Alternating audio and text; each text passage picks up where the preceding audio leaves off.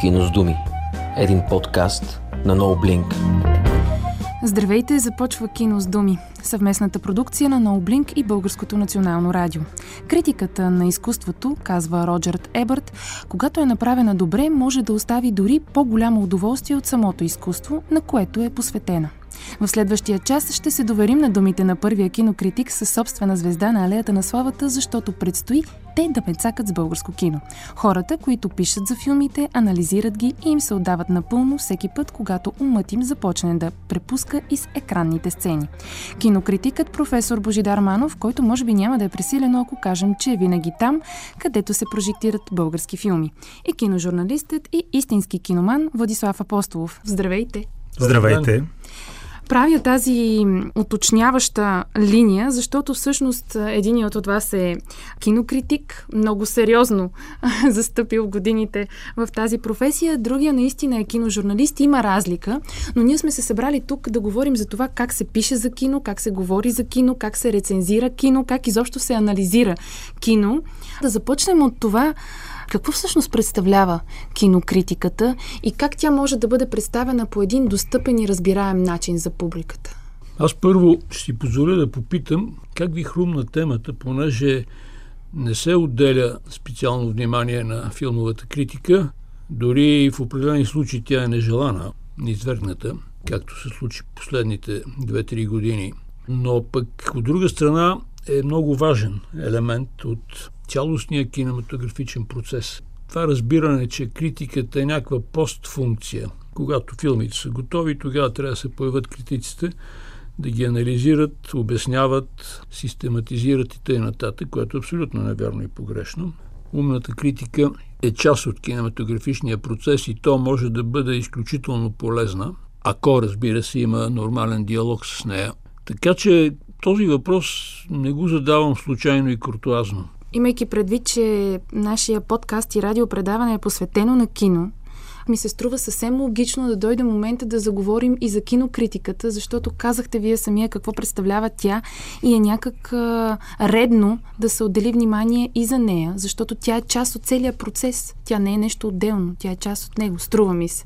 Ама абсолютно правилно и се радвам, че за това разбиране, тъй като другото е форма на нихилизъм и най-малкото на лоша информираност. В историята на столното кино има процеси, етапи и периоди, които не просто са отразявани постфактум чрез критически анализи, а са предизвикани, те са мотивирани, те са систематизирани с участието на умната и искрена и грижовна филмова критика. Затварям скобата с един най-ярък пример. Едно от най-значимите явления в европейското кино след Втората столна война, Френската нова вълна, се ражда и прохожда под крилото на великия френски кинокритик Андре Базен, главният редактор на Каедю Синема, който, въпреки че си отива от този свят твърде млад, само на 40 години, той е признат за бещата на новата вълна. В неговото списание, Каедю Синема, легендарно филмово списание, той приобщава млади хора, журналисти, асистент-режисьори, хора, които прохождат в професията и започват да работят при него като журналисти и критици. И след това един по един се появява 59-та година един филм 400-те удара на никому неизвестния Франсуа Трюфо. След това Хирошима Моя любов на също така младия и неизвестен Рене Рене. А следващата година, 60-та, се появява и до последен дъх на Жан-Люк Годар. Трите фундамента, трите стълба на френската нова вълна. И те са точно под крилото на Андре Базен гениален критик, но и прозорлив теоретик с четиритомния му труд Кескеле Синема. Какво е това киното? Тоест, давам този пример, той е толкова ярък и безспорен, като че ли да опровергая някои абсолютно погрешни, късогледи и неграмотни твърдения, че критиката, както казах, е постфункция. Някакви гении правят филми, а след това ще поканем критиците да ги обяснят на зрителите. Грешна идея, защото критиката в своята зрялост, а тя има поне 25 века биография, не филмовата критика, критическото писане от поетиката на Аристотел, запазен ръкопис. Та до ден днешен са проницателните тълкователи, които виждат процесите в зародиш, но предначертават тяхното стратегическо и перспективно развитие. Приключвам с този хвалебствен тропар за филмовата критика. Той за грамотните хора е очевиден. Този задочен диалог е с хора, които поради късогледство или други причини не разбират и не оценяват това обстоятелство. Така че ролята на критиката е много повече от тълковател, анализатор. Тя е и съучастник в кинематографичния процес. Дори понякога с изпреварващи хоризонти. Сигурна съм в това. Владо, ти има какво да добавиш, въпреки че направихме уточнението, че ти си киножурналист, но защо всъщност правим това уточнение? Ами защото все пак трябва да се разграничим, особено в конкретния случай. Има нива, най-малкото дори на опит, на ерудиция и на разбиране, които трябва да се уважават от всеки човек с прилична хигиенна, санитарен минимум от критично мислене. И естествено, че когато се гостува в едно студио с професор Манов, дори и във вече в разгара на някакъв по- откровен киномански разговор, много от а, мненията ни за определени филми хипотетично да се различават, е много важно да кажем, че няма как точно в едно изречение да бъдем поставени аз, 30 няколко годишния филмов фен, който е писал през годините за кино, обича да говори за кино, и професор Манов, чиято наистина ерудиция, разбиране, знания, опит са на друго ниво. Така че е важно това да се каже. Наистина има професия кинокритик. Това дори се изучава. Аз, например, не съм учил за кинокритик, не съм завършил, как се казваше, точната специалност в надвис. И естествено, че има много нива на разговор за киното, много от тях професионални и заплатени. Но има една професионална ниша на филмови критици, които са наистина, както и той каза, са участници в целият процес на създаване на филмови образи, на подвижни градини от самото създаване на киното от раждането му в края на 19 век в Франция. Така че това е много важно. Той, разбира се, представи и штрихира, както и накрая сам се пошегува, възможно най- не точно идеалистичен, но най-положителния разказ за филмовата критика. И до някъде е прав. А, също така и аз искам да отбележа, че съучастничеството между критици и филмови автори и творци естествено е добре документирано и то ни предлага изобилие от примери, особено в последните години, на наистина брилянтно написани критични текстове за определени филми, които са много по-добри от самите филми.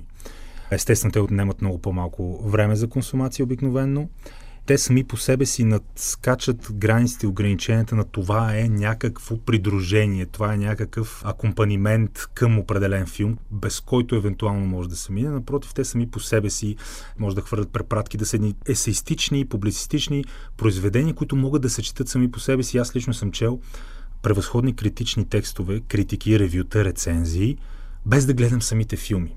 И дори не на базата на тях, но знам, че няма нужда да гледам тези филми. Така че критиката е страхотен жанр на писането, на говоренето за кино. От друга страна, все пак трябва да отбележим, че много по-лесно е да се създаде качествен текст за кино, отколкото да се създаде качествен филм. И именно за това пък има една такава диспропорция, асиметрия между писането на кино и създаването на кино. Просто самия обем, сложност на работата, естествено, качественият текст за кино се прави от един човек, филма дори в най-идеализираната версия на авторското кино, именно вдъхновение от френската нова вълна, за която говори професора, е много по-труден и по-сложен процес. И всъщност ние, ако се замислим, повечето филми, които се правят, не са меко казано шедьоври, не са особено добри. Та винаги трябва да имаме и това предвид. Но е факт и отново тук той даде истинския фундаментален пример за тази неразривна връзка между киното и критиката. Разбира се, Каедио Синема. Някои от тези прочути режисьори са критици, те са писали за кино, те са киномани. И до ден днешен са легендарните интервюта на Трюфо с Хичкок, разбира се. От друга страна, аз пък само един кратък анекдот няма да забравя. Един друг френски филм, който така като мета коментар се опита да режисьора Ян Кунен в средата на 90-те направи филма Доберман, много трансгресивен екшен, мета екшен френски с Венсан Касел, Моника Белучи, Чеки Карио, в който една от ключовата сцена, която беше послание към тези предходни епохи, някаква форма на бунт на Ян Кунен, в който един от персонажите, абсолютен дегенерат и престъпник, използва страниците на прочутото легендарно Каедио Синема като туалетна хартия. Е много интересен коментар. Сега другите, възможно най-лошите разкази за кинокритиката, че кинокритиците са хора, които знаят на теория как се кара кола, но не могат да управляват самата машина. Но имаме тази връзка и само да приключа, напомняйки за Тарантино, разбира се, когато може да не сме съгласни, който казва, че е научил много повече за киното от текстове на може би най- така, иконичната американска филмова критичка Полин Кейл, отколкото от много други режисьори. Лично аз, това накрая може да го засегнем, когато говорим за филмова критика, къде бъркат големите фигури. Лично аз много-много не харесвам Полин Кейл заради нейните безумни ревюта на филми на Кубрик и не само, но тя е титанична културна фигура. Тя е критичка, която се ползва с много по-голяма репутация от повечето режисьори, между другото, от повечето филмови автори и творци и от другата страна на бряга, от самите филмови автори и режисьори и творци говорят за тези текстове. Така че това е един непрестанен диалог и на този етап наистина само много неграмотни и безумни хора биха могли да се опитат да го разделят и да кажат, че киното без критиката е нещо самостоятелно, автономно, нещо, което може да съществува и нали, да изтрият 100 години история на постоянен, взаимен, интимен диалог между процеса на създаване на филм и процеса на писане и говорене за кино който е самостоятелна арт форма. Мисля, че стана ясно защо всъщност думата на кинокритика може да има такава тежест, защо има по цял свят на фестивали награди на критиката специално и защо всъщност правим това предаване.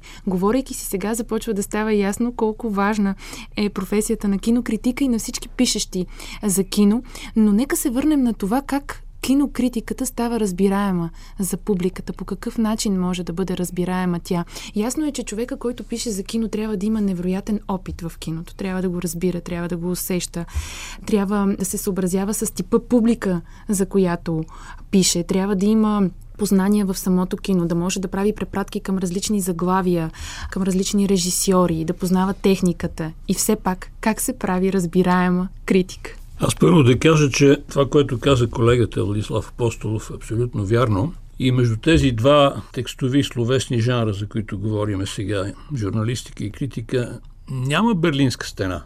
да, Това сигурно. е една територия.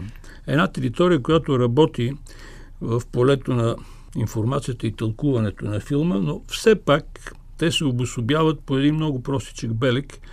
В журналистиката водеща е информационната линия. Това е най-същественото. Което не означава, че на базата на коректната информация са недопустими коментари, анализи и критически заключения. Не, разбира се. Добрата журналистика от полезната информация може да прерасне в аналитичен текст. Докато при критическите текстове се приема априори, че информацията е позната на читателите, на бъдещите читатели, или има откъде да я получат от информационни текстове, затова някакси информационния пласт не е най-съществения, а най-същественият е анализа и оценката. Аналитичния и оценъчния елемент. Вие споменахте Роджер Еберт, той е наистина изключителна фигура. На първо място, той е това обобщение, което Впрочем, би следвало всеки критик да осъзнава в своята практика. Критическата работа е един практически резултат върху двата основни стълба история и теория. Това са стълбовете на знанието. На времето се каже кинознание, понеже беше само кино. Сега по-коректно да се нарича екранни изкуства, тъй като има много голямо разнообразие в екранните изкуства вече. Така че на базата на историческата информация, която е иманентно задължителна, без нея няма как. Не могат да се проследят нишките на процеса. Нищо не започва днес. Всичко има своя мотивация. И по-ранна предистория. И теоретичните обобщения, които са натрупани в критическата практика не само в киното, което е на 126 години. Те са, както казаха, от четвърто столетие преди Христа, от Аристотел. Основните фундаменти там са заложени в разбирането на драматургическата структура, на вътрешната конфликтна ситуация в всеки текст. Така че Днешната критическа практика се обляга преди всичко върху много добре познаване на историята на изкуствата, тъй като киното е синтетично изкуство, синкретично дори и така да се каже, явява се някакси наготово приемайки, наследявайки всички знания, възможности, практически опити, хилядолетна история на всички предхождащи пространствени и времеви изкуства. Такива първи теоретични обобщения прави в началото на 20 век Гуидо Аристарко, големият италиански критик, пък и теоретик, който разсъждава за философията на критическата практика, но те няма как да започнат от брат Люмиер. Всичко е назад в корените. Най-ранната човешка цивилизация в визуалните изкуства. Скални рисунки, пиктограми. Оттам тръгва визуалната цивилизация, която стига своя връх някъде към края на 19 столетие в аудиовизуалната възможност на киното, малко по-късно и звука. Тоест, критическата дейност винаги, истинския смисъл на нея, се обляга върху тези два фундамента – история и теория. Това не значи и да се пишат теоретически трактати, които още повече отчуждават читателя, слушателя. А точно обратното трябва а точно да бъде обратното. Привлечен. Те трябва така да се интегрират, така да се споят с филма, че да бъдат не като досадни теоретични абзаци, а напротив, с словесния чар на автора, на талантливия критик, който трябва да бъде и талантлив литератор, впрочем, да знае да работи с думите, а не да ги подрежда като цепеници за зимата, а да ги работи така, че да горят добре и да поддържа пламъка на читателя. Тоест, в своите най-добри и рядко срещани съвършени форми, Владислав спомена за това, критически текст може да бъде опияняващо вълнуващ. В идеалния случай, когато много талантлив критик, това означава еродиран, с огромна култура, не само филмова, всякакъв, с дар слово, с писателско умение да работи с думите, в идеалния вариант е критическия текст да продължава художествения език на филма. Тоест, за една тежка трагедия като Макбет не можеш да пишеш като за филмите на Тарантино, той спомена, или ще излезе пародия. За една виртуозна комична бурлеска не са приложими инструментариума на Вагнер, на Лесинг, на големите критици и теоретици от историята на литературата.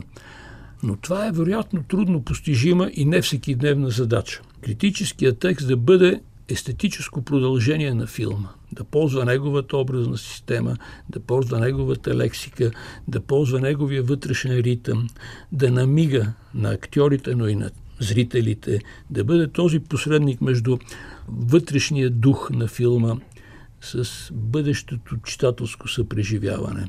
Както разбирате, тук в случай критика не е някакъв скучен сухар, който вади от чекмеджетата на паметта си подходящи примери и ги заковава с цигански пирони. Той трябва да е виртуоз на словото. Една импровизация, едно намигане, ако щете дори спонтанно родена острумие, анекдот, виц, всичко е позволено.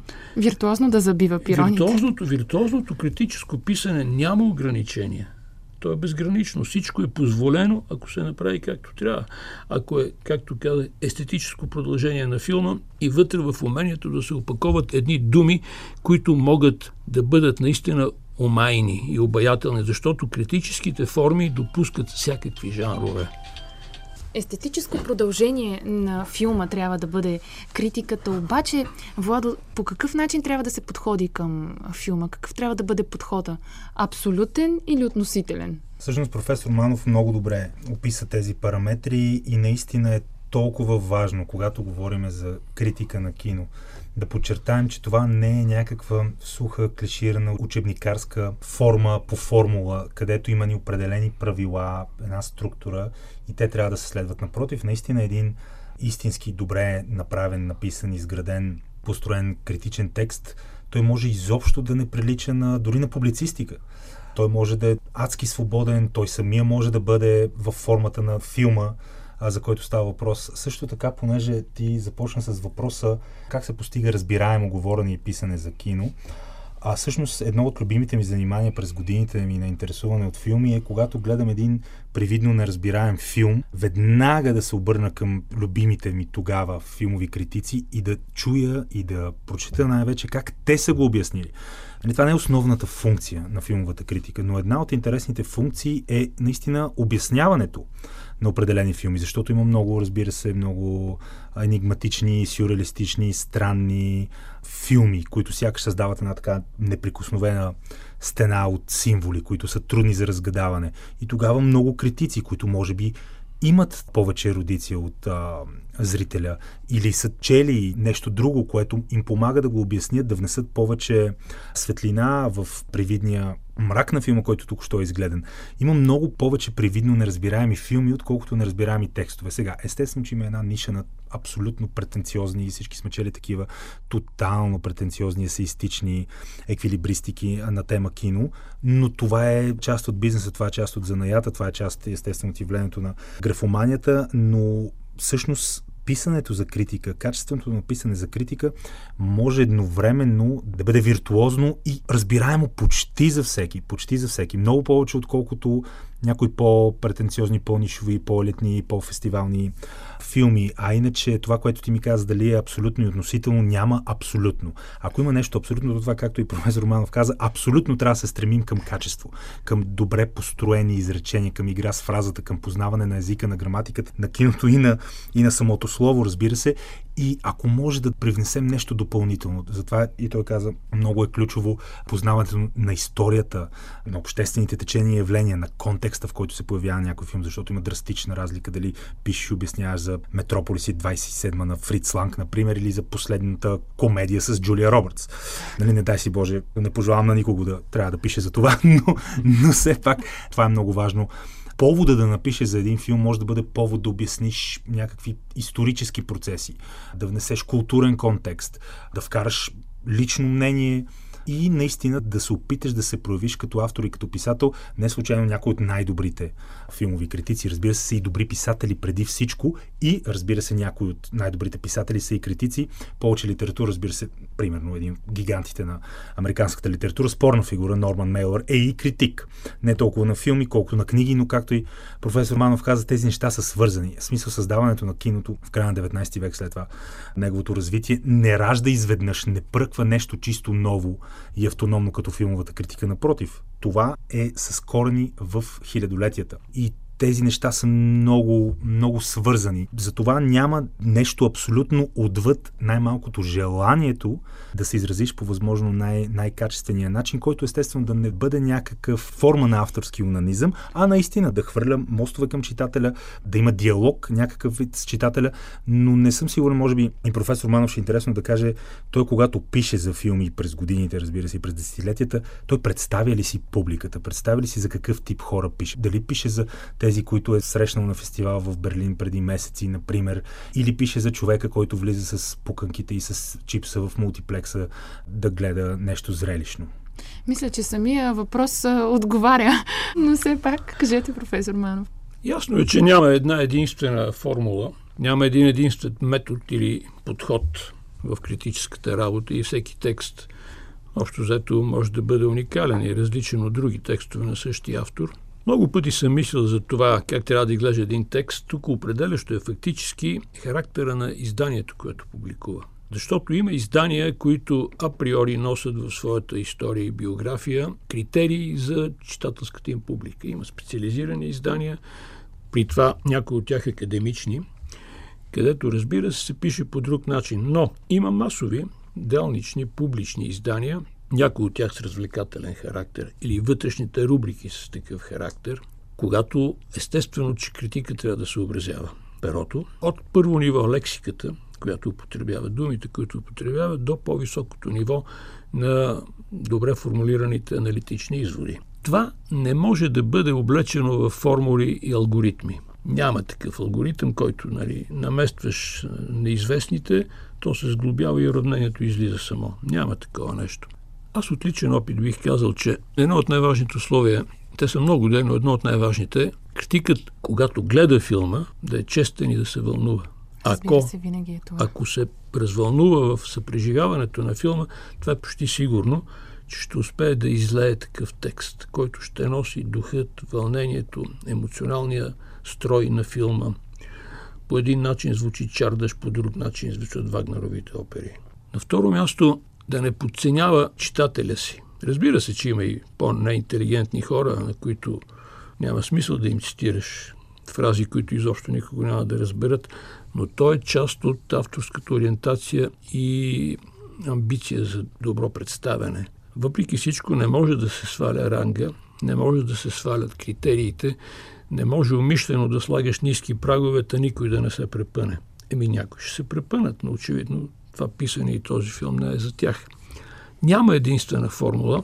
Аз си позволявам понякога афористични изречения, които са с обратен хумор и уви някои не ги разбират. Дори давам обичайния си пример. Когато някакъв разговор се затегне много и в безисходица, отива в глуха линия и е безсмислено се водят спорове, аз тогава се измъквам с изречението трябва да гледам този филм, тъй като вече писах за него.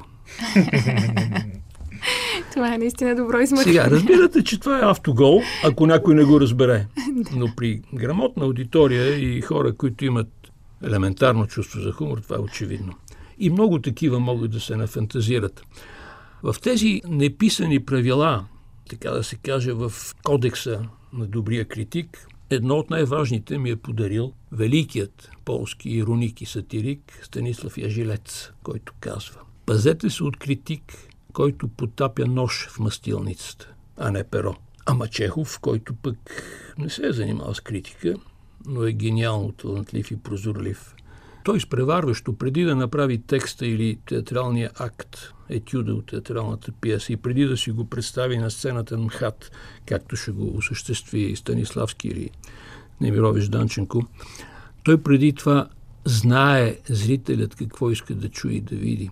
Ама не да му го натрапва с пръст в окото, а по най-деликатния начин да подскаже. И затова Чехов е един от моите учители, не с гениалните си пиеси или разкази, ами с едно изречение, което гласи Нямам време да ти пиша кратко. Много силно изречение. Всяка дума трябва да е филтрирана, прецедена, шлифована, изглобена по начин, по който е незаменима. Ама това иска време. Да. Затова войнишките писма са дълги. Той като вземе да разказва на закуската, после как ги подгонили на плаца, как един му откраднал партенките, пък така, пък иначе, оле мамо, и войнишките писма са дълги, неграмотни, тегави. Едно афористично изречение на Чехов или от тези, които споменах, това веднага обесмисля дългото писане. Но то пък нямаш време да ти пише кратко. Има такива велики остроумници, дълбоки, мъдри хора, които умеят да говорят кратко, ясно и увлекателно. Да, и е наша работата на публиката всъщност да можем да ги четем по начина по който заслужават. Аз обаче предлагам сега да чуем и Анита Димитрова, която е на нашата телефонна линия. Тя е журналист, който дълги години пише кинокритика. Здравейте, Анита! Здравейте! Сега няма как и вас да не ви попитам дали си представяте публиката, когато пишете критика за даден филм. О, да, разбира се, несъмнено. Значи, първо искам да уточня, че аз не съм а, критик в класическия академичен смисъл на думата, тъй като аз съм журналист все пак и със съответното журналистическо образование. И обикновенно се смята, че критика има кинообразование. И при мен е този опит е придобит по-скоро практически, но пък имам ценния опит от вече почти 25 години ежеседмично поддържане на рубрика, което мисля, че нямаме аналог май на такова постоянство. Да, по отношение на публиката, в този аспект много полезен беше в зората на интернет изданията на медии в България, още края на 90-те, началото на 2000-те години, когато все още не бяха напълзени прохождащите форуми от тролове и хора с всякакви интереси и интелектуални нива. Та там понякога имаше истински сърцати дискусии върху съдържанието на текста, който стои над коментарите. Това ми е било много полезно, понякога напрягащо, понякога изпитание, но всъщност един от начините, по които човек успяваше да осъществи обратна връзка с публиката си и мога да кажа, че в съвременността дори до някъде ми липсва. Защото вече нямате този контакт?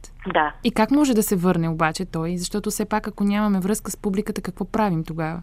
Тогава разчитаме на опосредствани начини за контакт с нея, било то лични, нали, чрез социалните медии, които замениха тези форми на електронна комуникация. но вече всичко е много по-различно, защото ми се струва, че и аудиторията се промени. Не искам да го казвам в никакъв случай с песимизъм, но с стесняването на териториите, записане на всякакъв тип текстове за култура, не само за кино, не само филмова критика. Ми се струва, че и аудиторията свикна да не ги търси, да има далеч по-слабо отношение към тях, защото наистина аз бих искала искрено да мога да прочитам такива текстове в българските медии, дали ще отворя един вестник или един сайт в интернет, няма значение, но ми се ще наистина да чета хубави текстове за филми, които все още не съм гледала.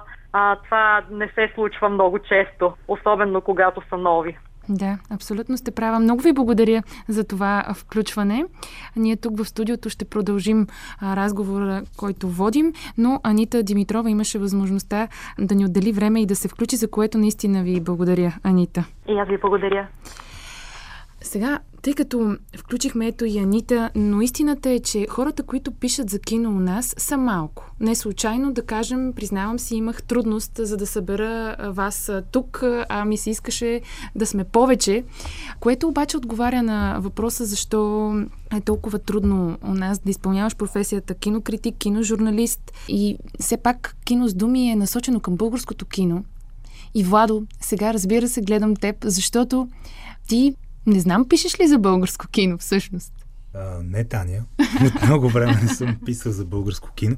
И не само, между другото, аз с удоволствие се включвам в този разговор, но аз като цяло от едно известно време съм писал много за кино и други по-големи теми и разкази, ме вълнуват, които включват и киното. Естествено, един от тях е тази отблъскваща политизация на киното, което до голяма степен разваля киното, не само киното, но и филмовата критика. И тук просто като една странична скоба да отворя качеството на професионалното писане за филми, особено в англоязичния свят, който е, може би, най-влиятелният в това отношение, е невероятно лошо в момента. Има толкова много конформизъм и догматика, толкова много пълен, зрелищен, драматичен разрез с реалността. Такива филми са обявявани за шедьоври, а други са демонизирани ретроактивно и ретроспективно, само защото са съдържали определени идеи, които вече не са модни. Но това е една друга голяма гигантска тема.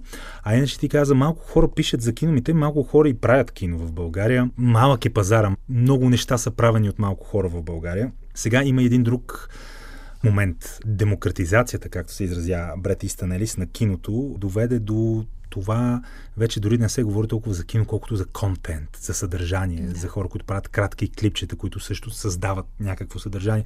Та така и за кино ти имаш страшно много хора, които говорят за кино, но със сигурност не стъпват на тези фундаменти, на тези стълбове, на тази дълбока еродиция, за която говори в предишните сегменти и професор Манов, така че има една наистина със сигурност, според мен, с положителни, с отрицателни ефекти, плюсове, минуси, ще се види на къде ще еволюира цялото това нещо. Има една демократизация на разговора за кино. Нали, има един английски израз gatekeeping, the gatekeepers, хората, които едно време са стояли на портите, метафорично казано, и са пазили. Не всеки е могъл Нали, имало Ебърт, други критици, естествено Полин Кел, във Франция, Каедио Синема. Една такава по-официална инфраструктура от хора, които са се занимавали с това и до голяма степен са стъпвали на една легитимност да го правят.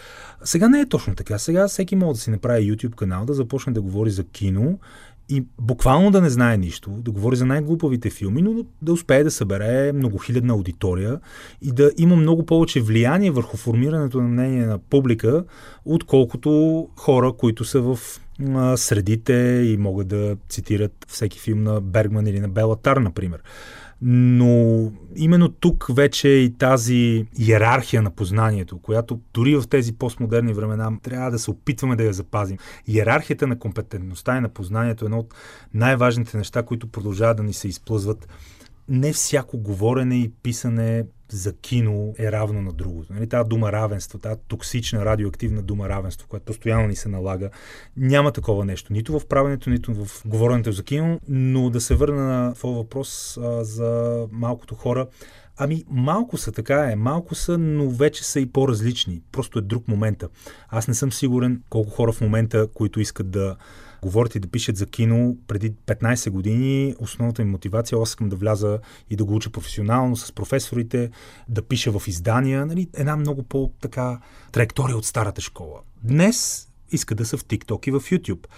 И, до и голяма... те са там. И те са там, но качеството съм сигурен, че страда. Сега, другия момент е, наистина има една такава субкултура на свръхпретенциозност, която особено, разбира се, младите свръхпретенциозни хора са много по-дразнещи от по-възрастните и опитни претенциозни хора, защото те немалко са успяли по някакъв начин да, да превърнат претенцията си дори в качество. Мен, ако питаш, докато има една ниша на претенциозните млади хора, онзи ден в един бар някакъв млад човек обръщайки поредния шот, каза на барманката, че музиката е приключила през 1971. Не, не. Нали, някой... А, киното свърши с последния филм на Фелини. Не, киното съм сигурен, че в момента е в естетическа и идейна криза, но не е приключило, примерно през 85 или нещо такова. Така че, така е един баланс между тия неща, между тиктокъра, който говори за Дуейн Джонсън скалата и се смята за, за кино, не знам аз, кино обяснител, и между крайния хипстър, който дори без да е гледал, примерно, примерно филмите на Карл Теодор Драйер, говори само за него. И както тук вече афоризма на професор Манов е всъщност истината. Той наистина говори за филмите, които не е гледал. И така. Да, обаче не ми отговори защо не пишеш за българско кино. Каза ми, че са малко хората, които го правят и оттам става ясно, че са и малко хората, които пишат за него.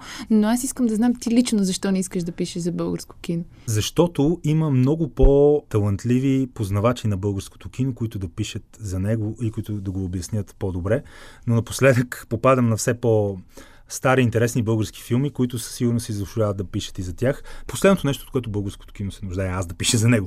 Но може да се разговаря за него. Интересно и, и начин по който и то се разклонява на, на тази една такава свръх комерциална продуктово позиционирана естетика за млади хора, за TikTok поколението, за YouTube поколението и наистина това фестивално кино, което за голямо съжаление то беше фестивално кино и беше нали, по-елитарно кино, но сега е социално ангажирано, политически коректно фестивално кино, което виждаме в последната реколта от фестивални филми.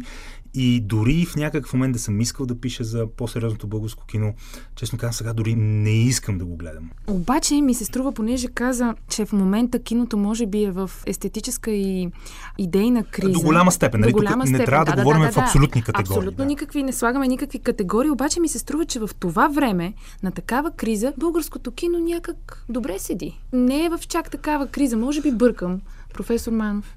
Ами аз току-що писах за българско кино, защото се върнах от фестивала Златна роза във Варна, 39-я на игралното кино, пълнометражни, късометражни филми и трябваше да напиша, написах един малко по-голям текст, защото и материала беше достатъчно. Аз редовно пиша за българско кино.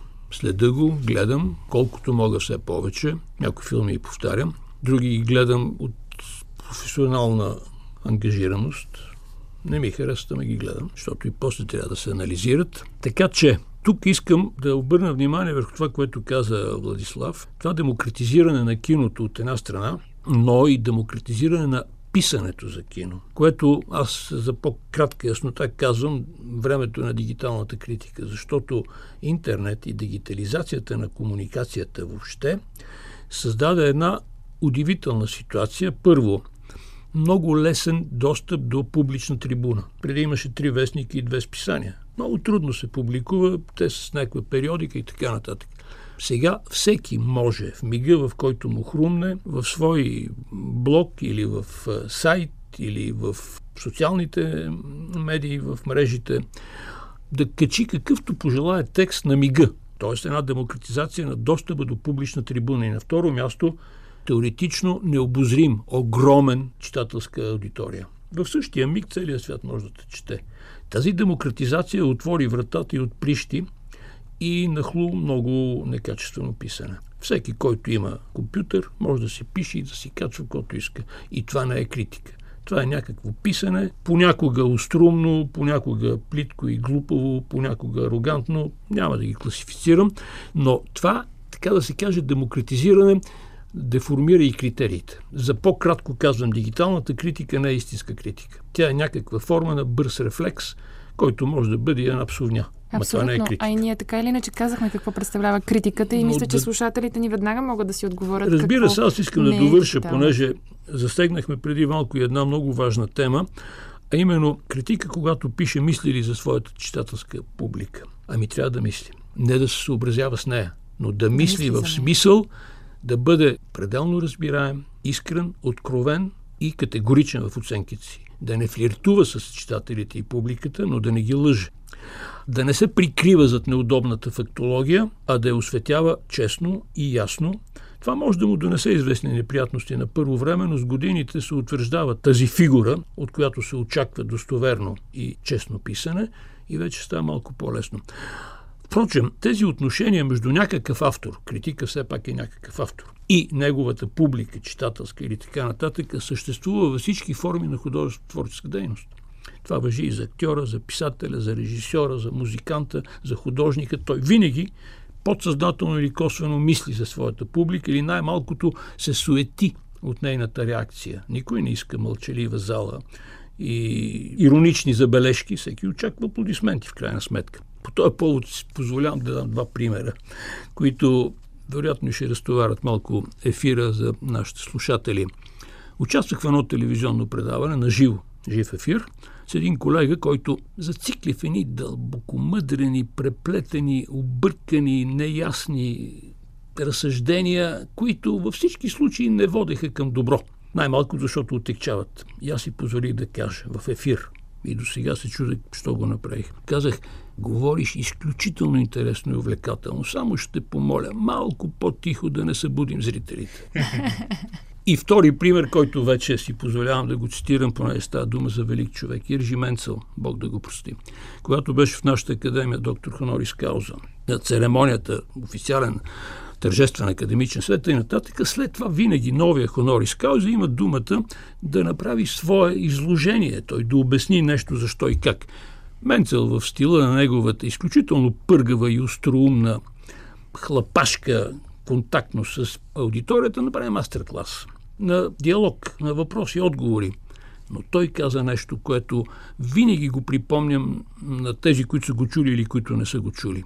Нека сега го чуят в ефир. Като обясняваше как прави филмите си, къде стига до успеха, къде се препъва или обърка, той каза нещо много важно, което именно засяга отношенията тази най-важна релация автор-публика. Той каза така, баща ми беше известен чешки интелектуалец, с много голям авторитет, мнението му се слушаше, уважаваше, като каже нещо, цяла Прага го чете.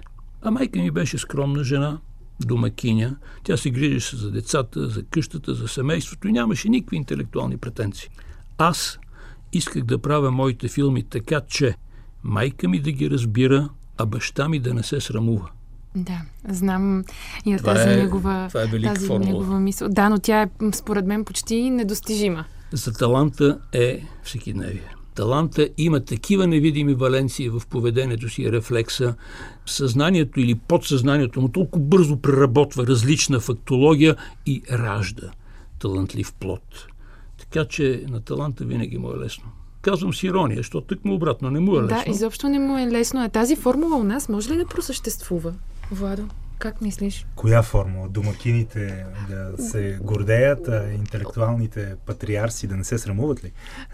Да, едните да разбират, другите да не се срамуват. Мисля, че е изключително трудно да се начертае какъвто и да е хипотетичен профил на българския зрител. То няма един български зрител. Има различни сегменти, които са разделени на поколенчески принцип, на образователен ценз, на толкова много нива, че е трудно сега, нали, последно в българския поп-културен жаргон, отвъд киното, разбира се, много навлязло разделението, тази дихотомия между Ганя като събирателен образ на по-простоватия, импулсивен българин тип тарикат и на така самообявили се интелектуален елит. Аз не знам това разделение доколко е реално и доколко по-скоро е комичен израз на, на общите разговори за това какви сме ние като общество.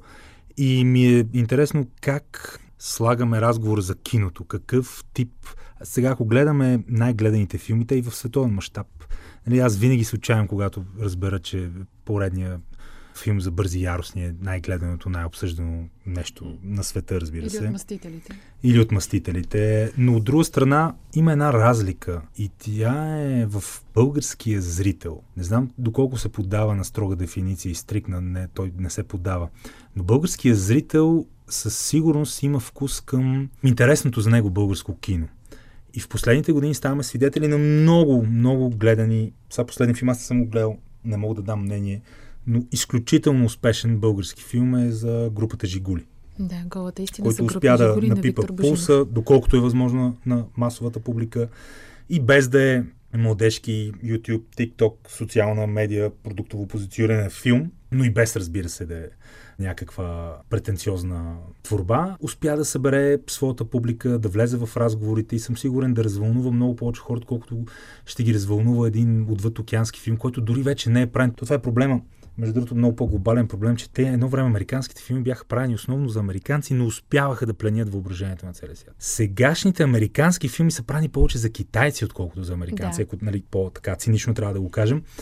И със сигурност не успяват много-много да пленят българската публика. Те могат да гледат филма просто защото е популярен и рекламите са навсякъде, но не да разговарят за него така, както ще разговарят за определен български филм, който от време на време се появява по един такъв, без да давам лична оценка, без да е добър или лош, но успя да хване въображението. Но за профила на българския филмов зрител е много трудно да се говори. Аз със сигурност не бих го дефинирал нито в отрицателен, нито в положителен план. То може би така и по-добре, но точно това, което каза и тази съпоставка, която направи с голата истина за група Жигули, когато споменах факта, че в момента, без да слагаме някакви рамки и уточнения, киното е в естетическа и идейна криза, а на мен ми се струва, че за нашето в момента може би не е редно да говорим така.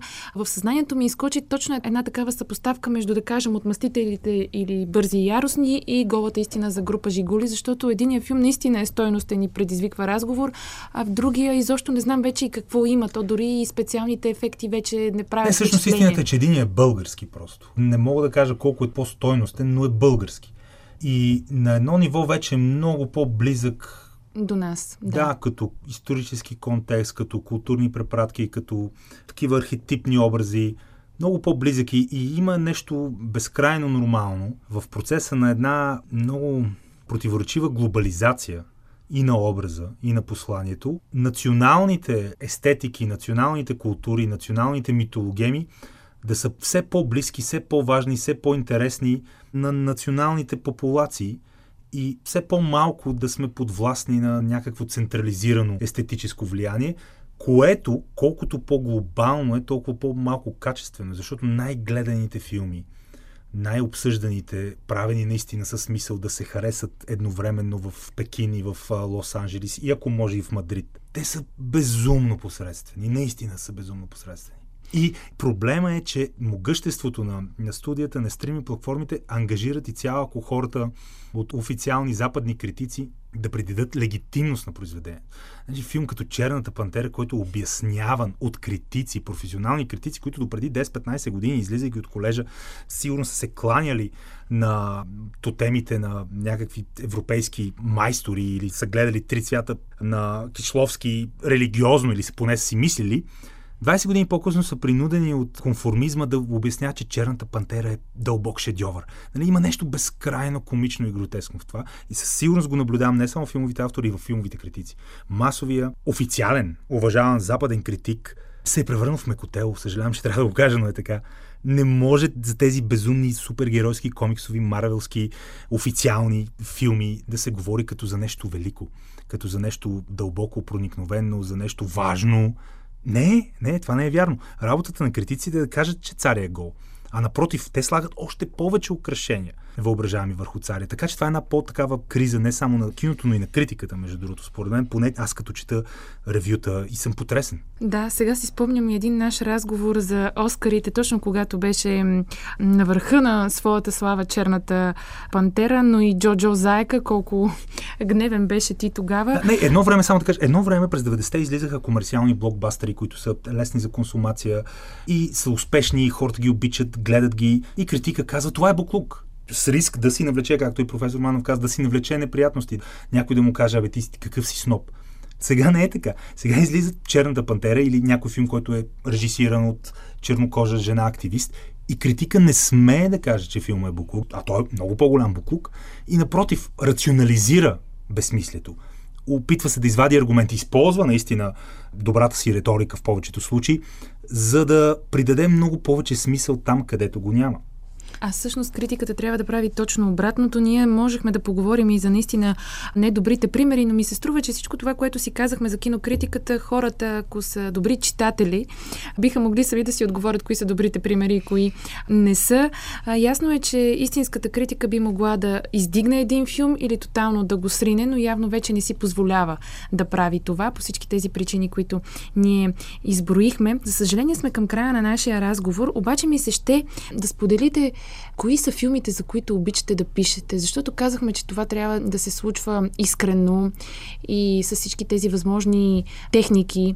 Питам ви, защото съм сигурна, че това не са филмите, които просто харесвате. Понякога може би са и точно обратното, но това са филмите, за които бихте искали да пишете. Кои са те? Аз спокойно мога да кажа, че като професионалист се е налагало да пише и за филми, които се разминават с мен и по някаква причина не ме привличат. Но се опитвам да бъда обективен и коректен в оценките и анализите, независимо, че филма не Други има, които въодушевяват. И дори без да имам конкретна поръчка, ми се иска да пиша и пише, разбира се, има кой да го публикува.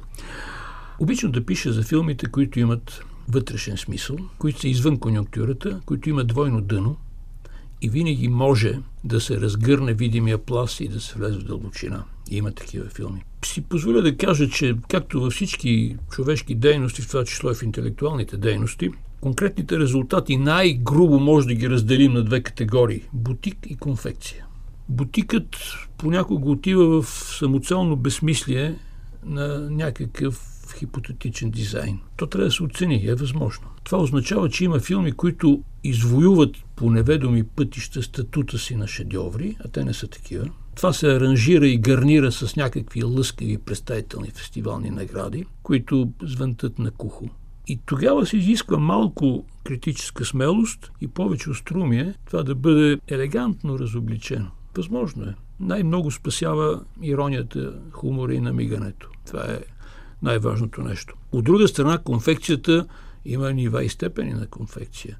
Има великолепна конфекция от старите европейски производители. Има прекрасна италианска конфекция, прекрасна белгийска конфекция и също време китайска конфекция, която на пръв поглед е добра, но след това се оказва, че и материалите не са качествени, изработката също не е качествена и буквално след два месеца ти пада от гърба. Така че тук е другата отговорност на критика пред публиката, разбира се, и пред себе си, да подходи с бърза аналитична мисъл и преди да го излее в текст, да го разположи в съзнанието си, кое къде е. Никога не ме е плашило това, че филм отличен с много голяма награда на най-големите фестивали е фактически дъвка за окото или кухалейка. Нарочно използвам такива жаргонни изрази, които са разбираеми за улицата. Ами това трябва да се каже точно и ясно. И най-често тези по-смели категории и оценки се оправдават и потвърждават.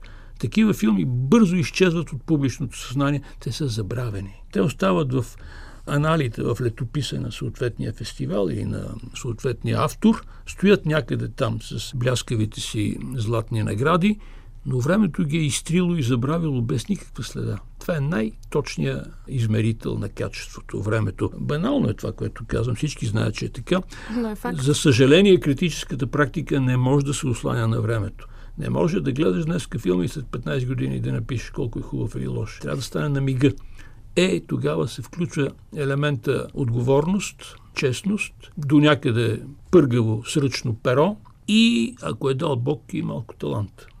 Замислям се сега, докато ви слушам, че всъщност това, което си казахме за критиката в момента, може би не въжи за критиците у нас, защото ми се струва, че вие се осмелявате да кажете това, което мислите. Владо, сигурна съм, че и ти го правиш и сега ми кажи филмите, за които обичаш да пишеш. Това за времето е много важно, между другото. И тук просто трябва чисто дори като една сравнително интересна, тривиална информация да дадем на хората, които са заинтересовани от темата за ключови, иконични, легендарни критици, които не са познали как времето ще оцени определени филми. Трябва да кажем, че Полин Кейл, може би най-известната критичка, сигурност в американската история, изобщо не разпознава как времето ще оцени филм като Портокал, часовник, на Кубрик или Сиянието. Роджер Ебърт, за който говорихме и с който ти отвори разговора, меко казано не познава как времето и не само времето, той на времето си го оцениха. Синьо Кадифе, който за мен е абсолютен шедьовър на Дейвид Линч, но ако прочетете ревюто на Роджер Тебърт, той го опустошава. И то по едни много неприятни морални, феминистки дори причини, които аз изобщо не мога да уважа за третирането на Изабела Роселини, за това филма е лош, защото Линч е третирал лошо, примерно. Така че това са много интересни примери как критици не успяват наистина да познаят дали един филм е добър, дали ще стои на времето. Сега има и друго нещо. Има и филми, които са устояли привидно теста на времето, но това не значи, че ще се харесат на всички или кой знае, може пък времето по някакъв начин и то като във филм най най Шямалан да предложи един обрат на сюжета и както 20 години филм се е смятал едва ли не за модерна класика и изведнъж да изчезне и да се забрави. Ключов пример, разбира се, е филма, отново дам американски пример, американски прелести, който печели Оскар, обожаване от критиката, стабилен бокс офис и 10-15 години по-късно, дори самите създатели на филма си казват, абе всъщност малко се провеличи тази реакция. Този филм не е чак толкова велик, този филм не е чак толкова дълбоки проникновен.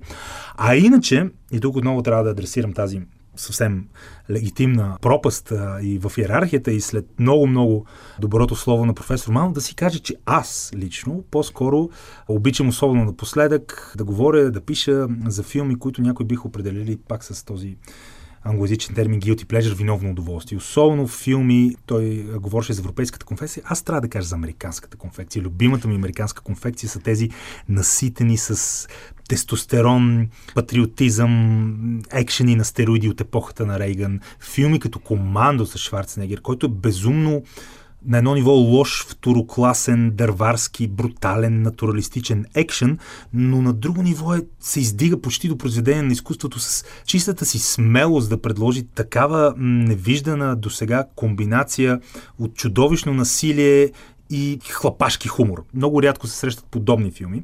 Сигурно ние от моето поколение много уважаваме тази Рейганова епоха на американския мускулест екшен и аз обожавам такива филми. Друг филм, никой филм не е предизвиквал толкова рязки пикове на адреналин и тестостерон в моят организъм, като например един филм като Апокалипто на Мел Гибсън. И в този смисъл си спомням, че гледах много интересен дебат между критици, които спореха ожесточено за друг филм на Мел Гибсън, най-скандален филм, Страстите Христови. Да. И повечето стигнаха до извода, преди да излезе филма, че този филм беха го гледали, разбира се, не знаех каква ще е реакцията. Е толкова кървав, натуралистичен, гротесков, трансгресивен и абсурден, че ще бъде гледан като някаква хорър екстраваганza за два уикенда и след това ще бъде забравен колко, колко бяха в грешка. И отново, Страсти Христови не съм сигурен доколко е този велик филм, каквато репутация има. Но ето такива филми в този период харесвам. Може би след години отново се върна на по-претенциозните си млади години, в които дайте ми малко Търковски да се опитам нещо да направя, но има по-добри автори за по-дълбоките, по-сложни, по-енигматични и мистични филми. На този етап аз съм изцяло за една по-липсваща в днешния ден естетика, която в никакъв случай не е елитна. Значи, времето ще покаже. До този извод стигаме. Много ви благодаря за това, че отделихте от времето си, за да си поговорим за кинокритиката. Професор Божидар Манов и Владислав Апостолов бяха наши гости в Кино с думи. Аз съм Таня Димова и макар да не говорихме много за българско кино, те ме цакаха с българско кино. Кино с думи. Един подкаст на NoBlink.